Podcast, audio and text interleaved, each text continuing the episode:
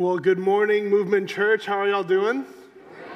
Happy New Year. It's about the one time I get to say this every year. I haven't seen y'all. How long has it been? Has it been since last year? How is your wife? How are your kids? You know, I feel like, you know, I'm sorry, I thought I was really funny. So, whatever. We should just pray and just, you know, I'm gonna head out. I'm just kidding.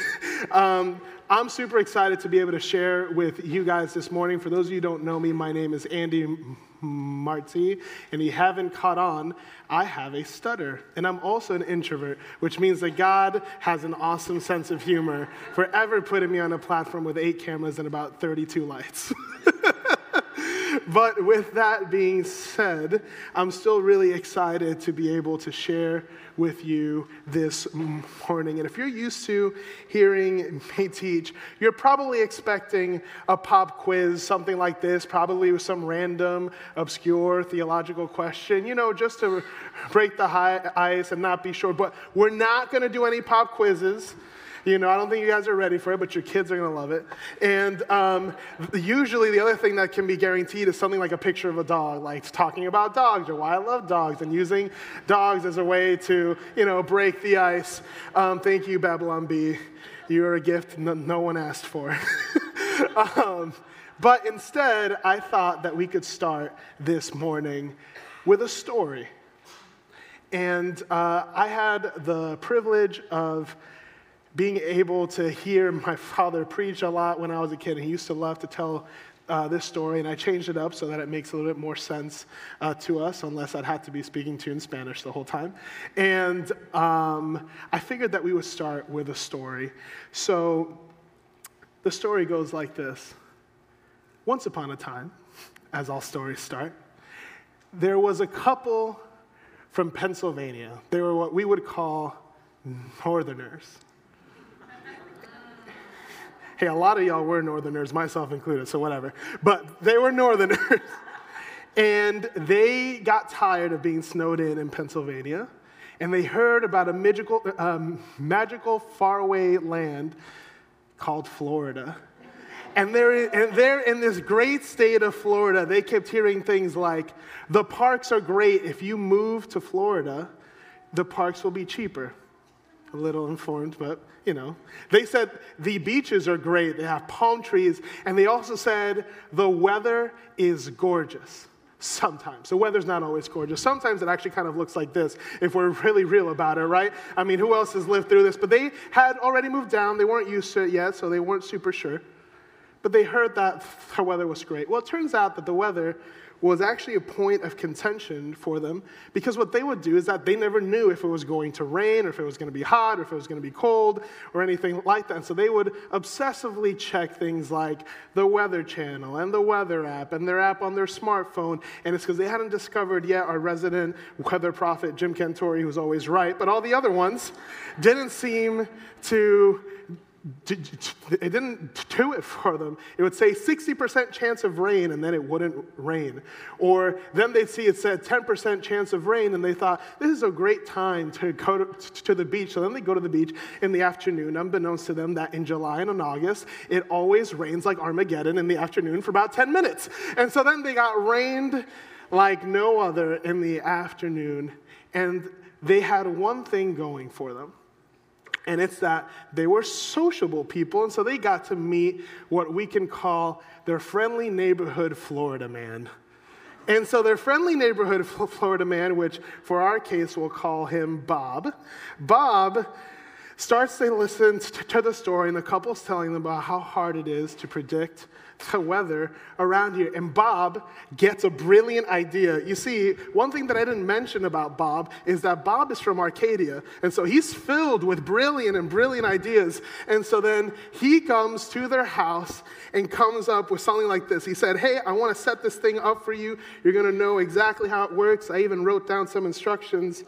And uh, I want you to start using this so that you know what's going on around here.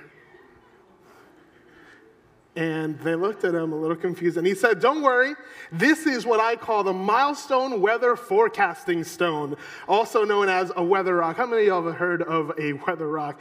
It's a wonderful invention, finely tuned instrument, might I add. And so he begins to read the instructions. It says this Now, when the rock is wet, it's raining.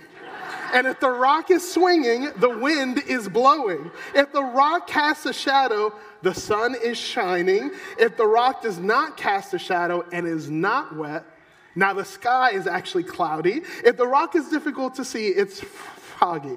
Now, if the rock is bouncing, there's an earthquake, okay? And if the rock is underwater, congratulations, you live in a flood zone. There is a flood. And if the rock is warm, it is sunny. Now, if the rock is missing, there's a tornado.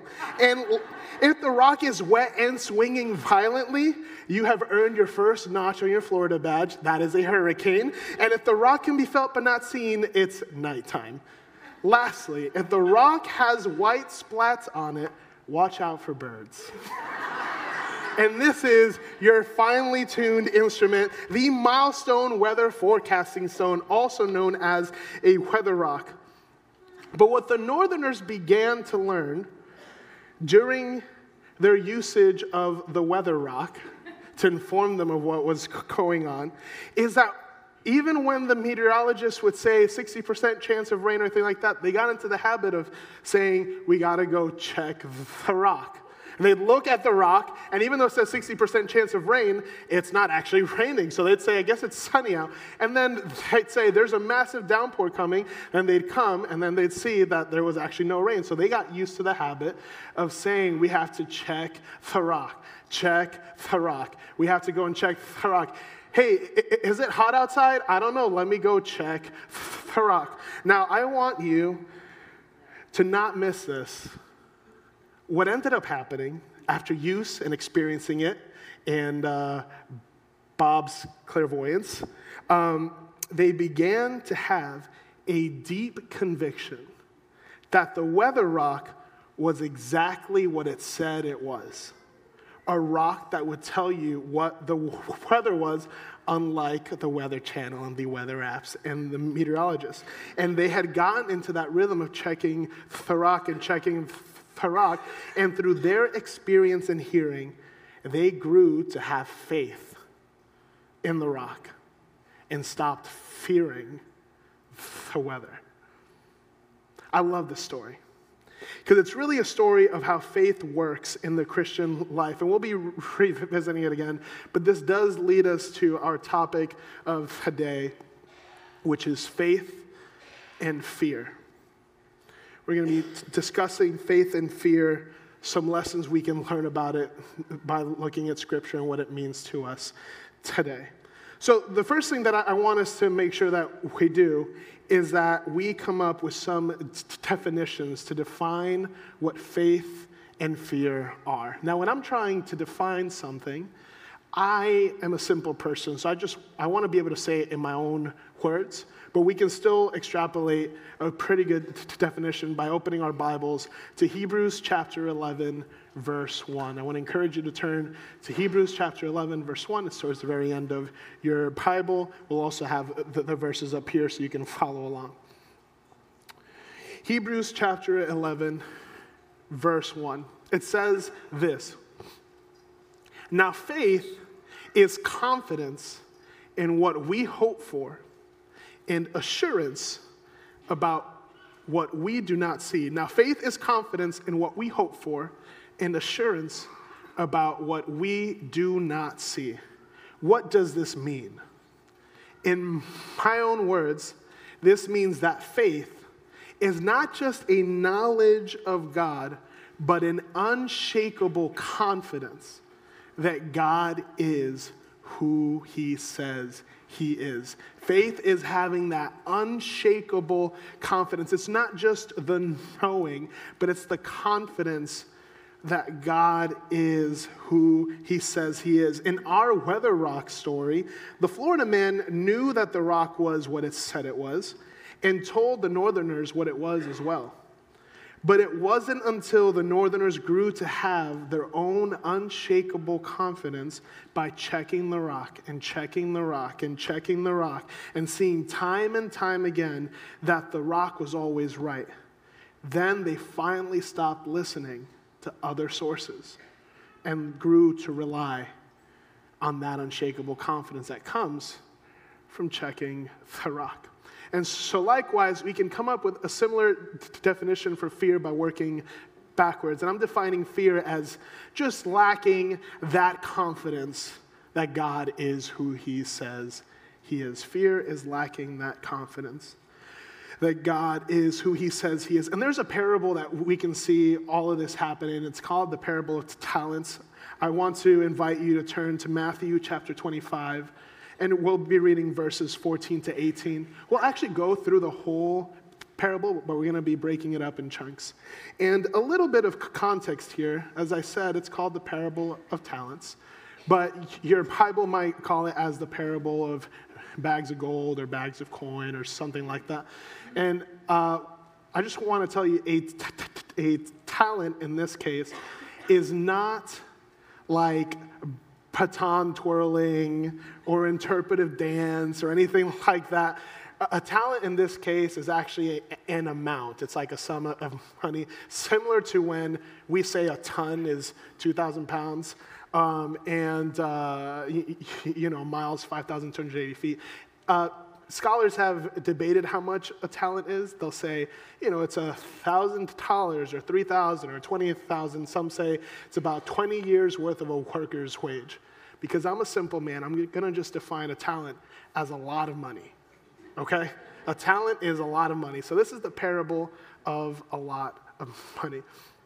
So let's change and let's read through Matthew chapter 25, verses 14 to 18. It says this for it will be like a man. Now, this is Jesus talking to his disciples, telling the story. For it will be like a man going on a journey who called his servants and entrusted to them his property.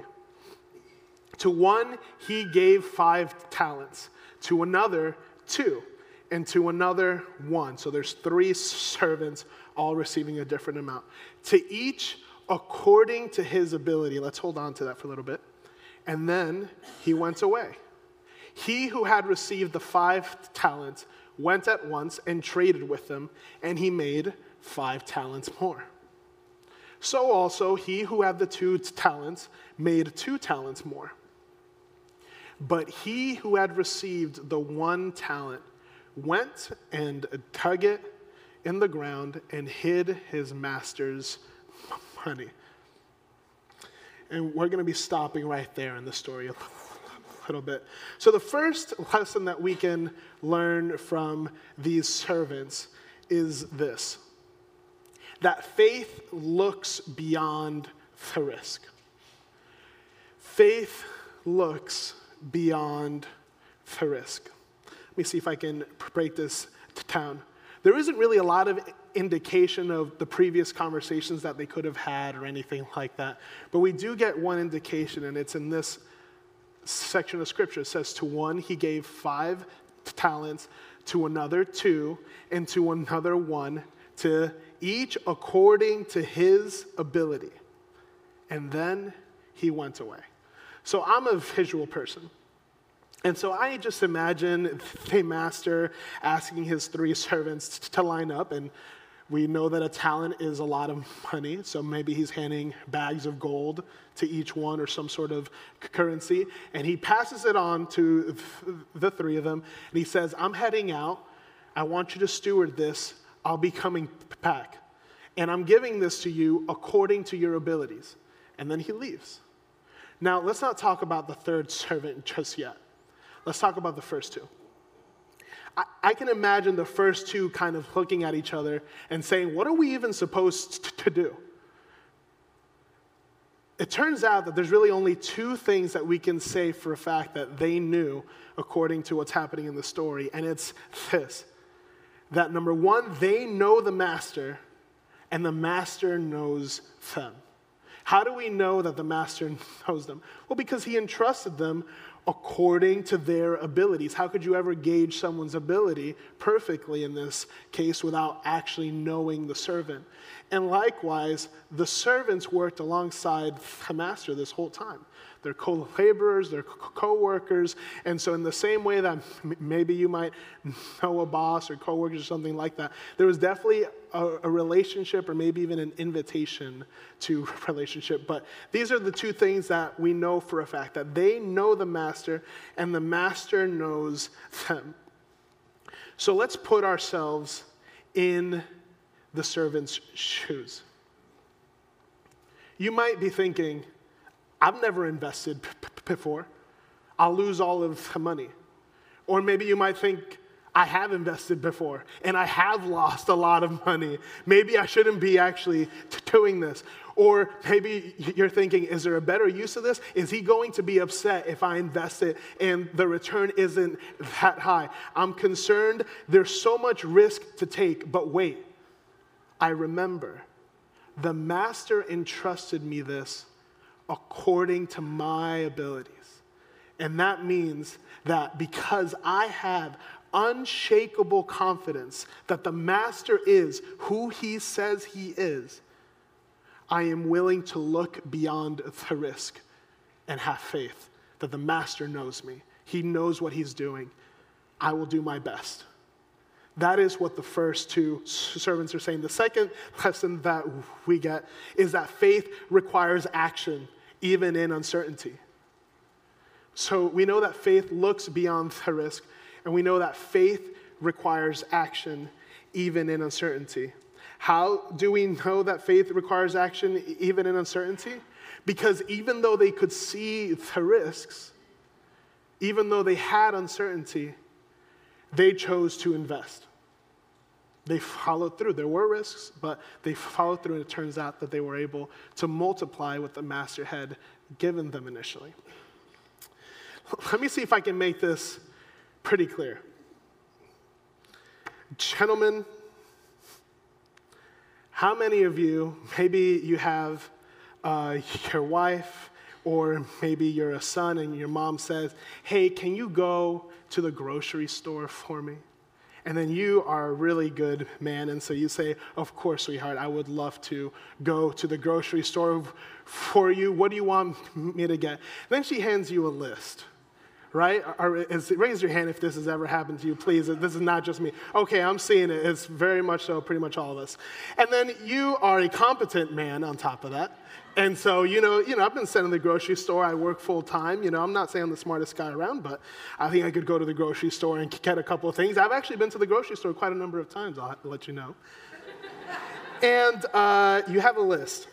And so you park your car, you're walking in through the double doors, you pull the cart, and then I, I'm not saying this happens to you, I'll just say for me, sometimes I just get a haze. Like if I've never been in a grocery store before, I'm lost, I'm confused, I'm looking for something to be grounded in. I pull out the crumpled piece of paper called a list and I stretch it out and I see it, and the first item says ham.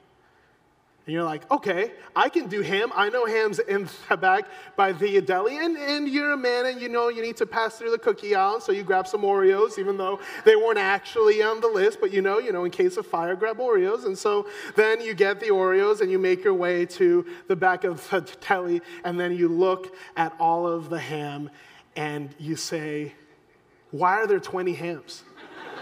And then you go back to your list and it just says ham. It doesn't say boar's head, black forest ham, or, or you know, sugar ham, or cured ham, or Taylor ham instead of pork roll, just in case.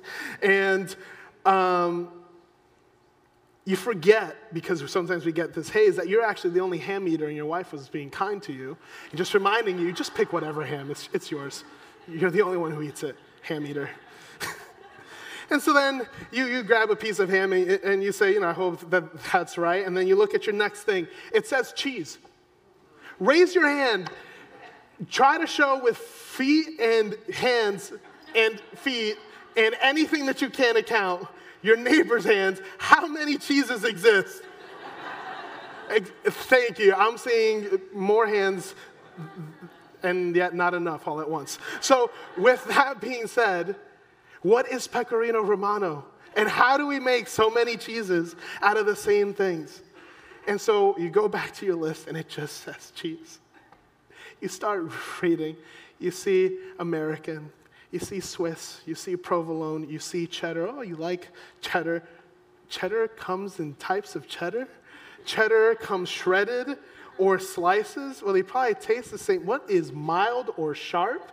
Is cheddar supposed to be spicy? And then all of a sudden, you remember that you're a Christian and that you ought to pray because you have no idea what you're doing. And so you just close your eyes and you pray, Lord, what kind of cheese am I supposed to grab? And God, unfortunately, does not answer that prayer. And then you keep looking around and you start to get scared because you're thinking, should I call my wife? She'll think that I didn't listen to her. And what am I supposed to do? And your ego is swelling. You're like, I can figure this out. It's just cheese. I can do this. And then you close your eyes again because you remember that the fervent prayer of a righteous man availeth much. And if I can just pray again, and then all of a sudden, like manna from heaven, you remember a conversation with your spouse that she wanted to have burgers over the weekend.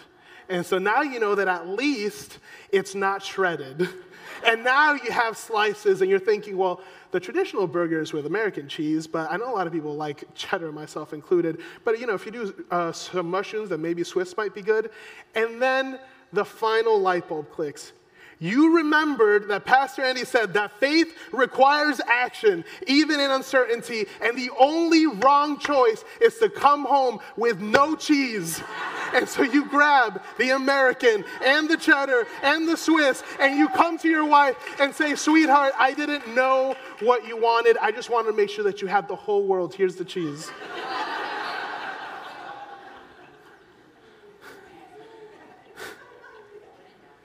This is pretty much what we see in this story. You have men who need to act even in the face of uncertainty because their master has called them to. And you see men that are trying their best to look beyond the risk. Well, let's see what happens in the story. Now, after a long time, the master of those servants came and settled accounts with them. And he who had received the five talents came forward, bringing five talents more, saying, Master, you delivered to me five talents. Here, I have made five talents more. And his master said to him, and don't miss this, Well done, good and faithful servant. You have been faithful over what? A little. I will set you over much. Reminder a talent's a lot of money. So he just told the guy with five talents that he's been faithful for a little. Enter into the joy of your master. And he, and he also, who had the two talents, came forward, saying, Master, you delivered to me two talents. Here I have made two talents more. His master said to him, Well done, good and faithful servant. You have been faithful over a little. I will set you over much enter into the joy of your master. So, what are we learning here about faith? This is what we're learning about faith. We're learning that what mattered was their faithfulness, not the result. What mattered was their faithfulness, not the result. The master cared that they would look beyond the uncertainty, that they would look beyond the risk and say, I have an unshakable confidence on the rock of ages, and I will be obedient because he entrusted this to me according to my abilities, according to how he knows me. He has entrusted me to do this. How do we know that the result didn't matter? Because even to the one with 10 talents, he said, You have been faithful with little. Now, oh my goodness, I really needed those extra five talents. Thank you so much. It turns out that the master has storehouses and storehouses and storehouses of abundance. It had nothing to do with the talents, it had everything to do with being faithful and obedient to his word, not a result. And that's the type of faith that looks beyond the risk. And that's the type of faith that takes action, even in uncertainty. We can continue the story to start to t- talk about the third servant in this case. It says this The servant who had received the one talent came forward, saying, Master, I knew you to be a hard man, reaping where you did not sow, and gathering where you scattered no seed. So I was afraid, and I went and hid your talent in the ground. Here you have what is yours. But his master answered him, You wicked and slothful servant, you knew that I reap where I have not sown and gather where I scattered no seed? Then you ought to have invested my money with the bankers, and at my coming I should have received what was my own with interest.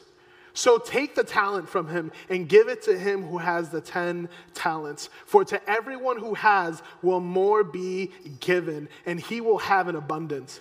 But from the one who has not, even what he has will be taken away. And cast the worthless servant into the outer darkness. In that place there will be weeping and gnashing of teeth. That is a hard word. So, what can we learn from this exchange? Well, what, what we can learn is that fear distorts truth. Fear distorts truth. Let's listen again to what the servant says. Master, I knew you to be a hard man reaping where you did not sow, and gathering where you scattered no seed. I mean, do you see that these are fighting words? I knew you to be a hard man. Reaping where you did not sow is essentially saying, I'm the one who's scattering the seed and you're the one who's profiting out of it. And gathering where you scattered no seed. So I was afraid and I went and hid your talent in the ground. Here, you have what is yours. Now, at face value, the servant may look like they have a point. But let me see if I can bring some clarity from the master's perspective. And this is a little dangerous. I don't like putting myself in the master's shoes. Um, but I could imagine it could sound something like this. So you're telling me that because of who you think I am, you are going to blame me for you not doing what I, the master, told you to do, servant. And you are willing to accuse me, calling me a hard man, when you literally just saw me to your other two co laborers say, and I quote myself, enter into my joy. Well done, good and faithful servant. And I even let them keep not the only the original talents I gave them, but what they were able to come up with, and I'm the hard man? Don't you think? Don't you think that I factored in the possibility of failure when I handed this to you according to your ability? Do you forget that I know you? Don't you think that I factored in your workload, your responsibilities, your gifts? I have storehouses filled with talents. It wasn't about the talent, it was about being faithful. And instead, you accuse me and ignore the fact that you were afraid. And that has distorted the truth of me. Friends, remember what faith is. We define faith as that unshakable confidence that God is who he says he is. And fear distorts that truth. And that's what we can see in this passage. He was afraid. He feared the risk, he feared the disappointment and the shame and the consequences more than he trusted the love of the Father. In this case, the love of his master. So, church, may you rise and grow in confidence and faith. May the big things that cloud our minds, or distort the reality, may you just grow into the habit of checking the rock. May you not be defined by what's around, but instead be defined by what the rock says. you know, instead of being concerned about being tossed to and fro by the waves of doctrine, check the rock, read the word. I just want to encourage you. The church can grow to have an unshakable confidence. Because when we grow in that and we truly embody that we believe that God is who He says He is and that He will do what He says He will do and that He will fulfill what He has promised, who shall we fear? No one. Instead, the servant feared the risk and the disappointment. Don't settle for a fear based faith that distorts the truth of God. So, we talked that faith looks beyond the risk. We mentioned that faith requires action even in uncertainty, that fear distorts truth. And the last one is that fear is wicked. Fear is wicked. What do I mean by that? Well, let's listen to the master's response. But his master answered him, You wicked and slothful servant, you knew that I reap where I have not sown and gather where I scattered no seed? Then you ought to have invested my money with the bankers, and at my coming I should have received what was my own with interest. So take the talent from him and give it to him who has the ten talents. For to everyone who has will more be given, and he will have an abundance. But from the one who has not, even what he has will be taken away. And cast the worthless servant into the outer darkness. In that place there will be weeping and gnashing of teeth. That is the same master who says, Enter into my joy. The only difference there was the servant. That is the difference between faithfulness and obedience and disobedience. There's no mincing of words. The servant, that same servant that he just said that to, that servant, when he got handed that talent, the master invited him to enter into his joy. There was an invitation Be faithful with little, and I will give you much. The servant could have had even more given to him. But his fear distorted the truth of the master. And so he was called wicked, slothful, lazy, passive, complacent, evil.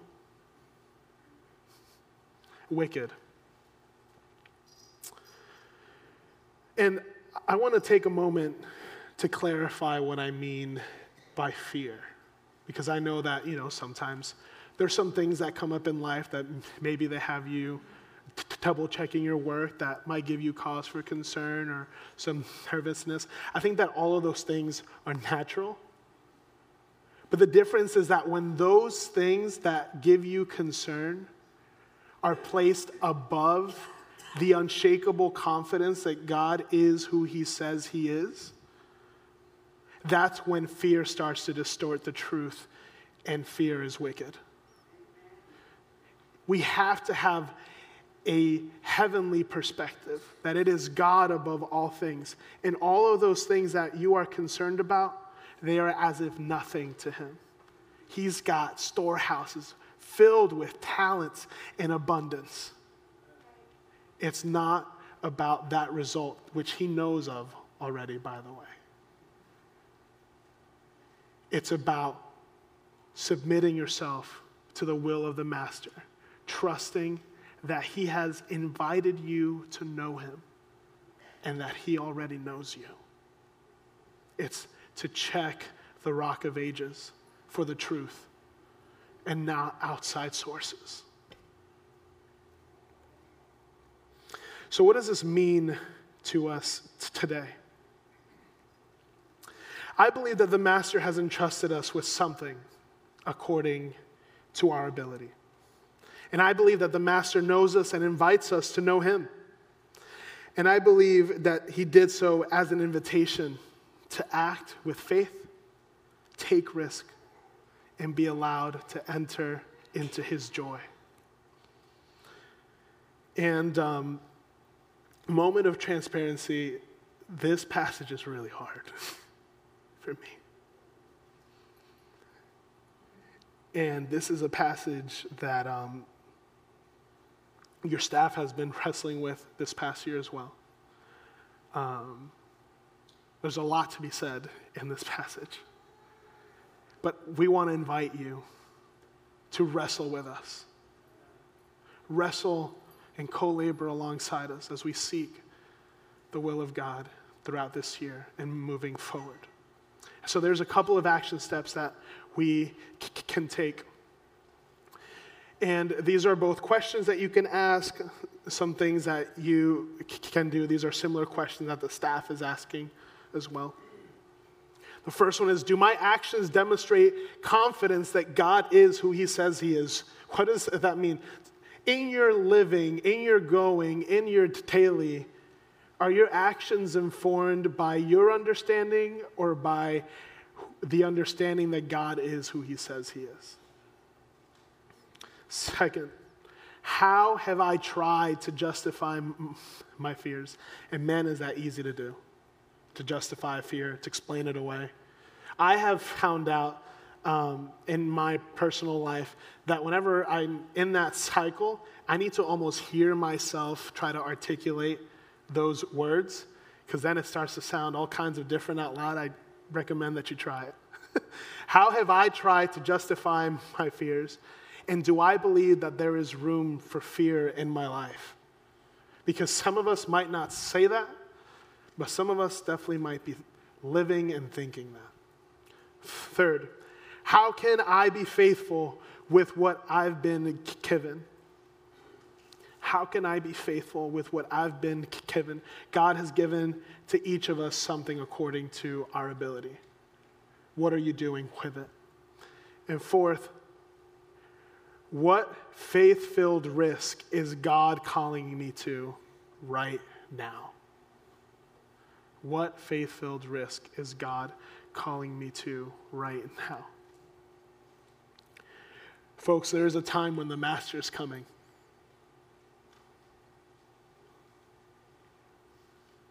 And that is a day of joy. But in that day, you will hear, enter into my joy. Or you will hear, you wicked and slothful servant.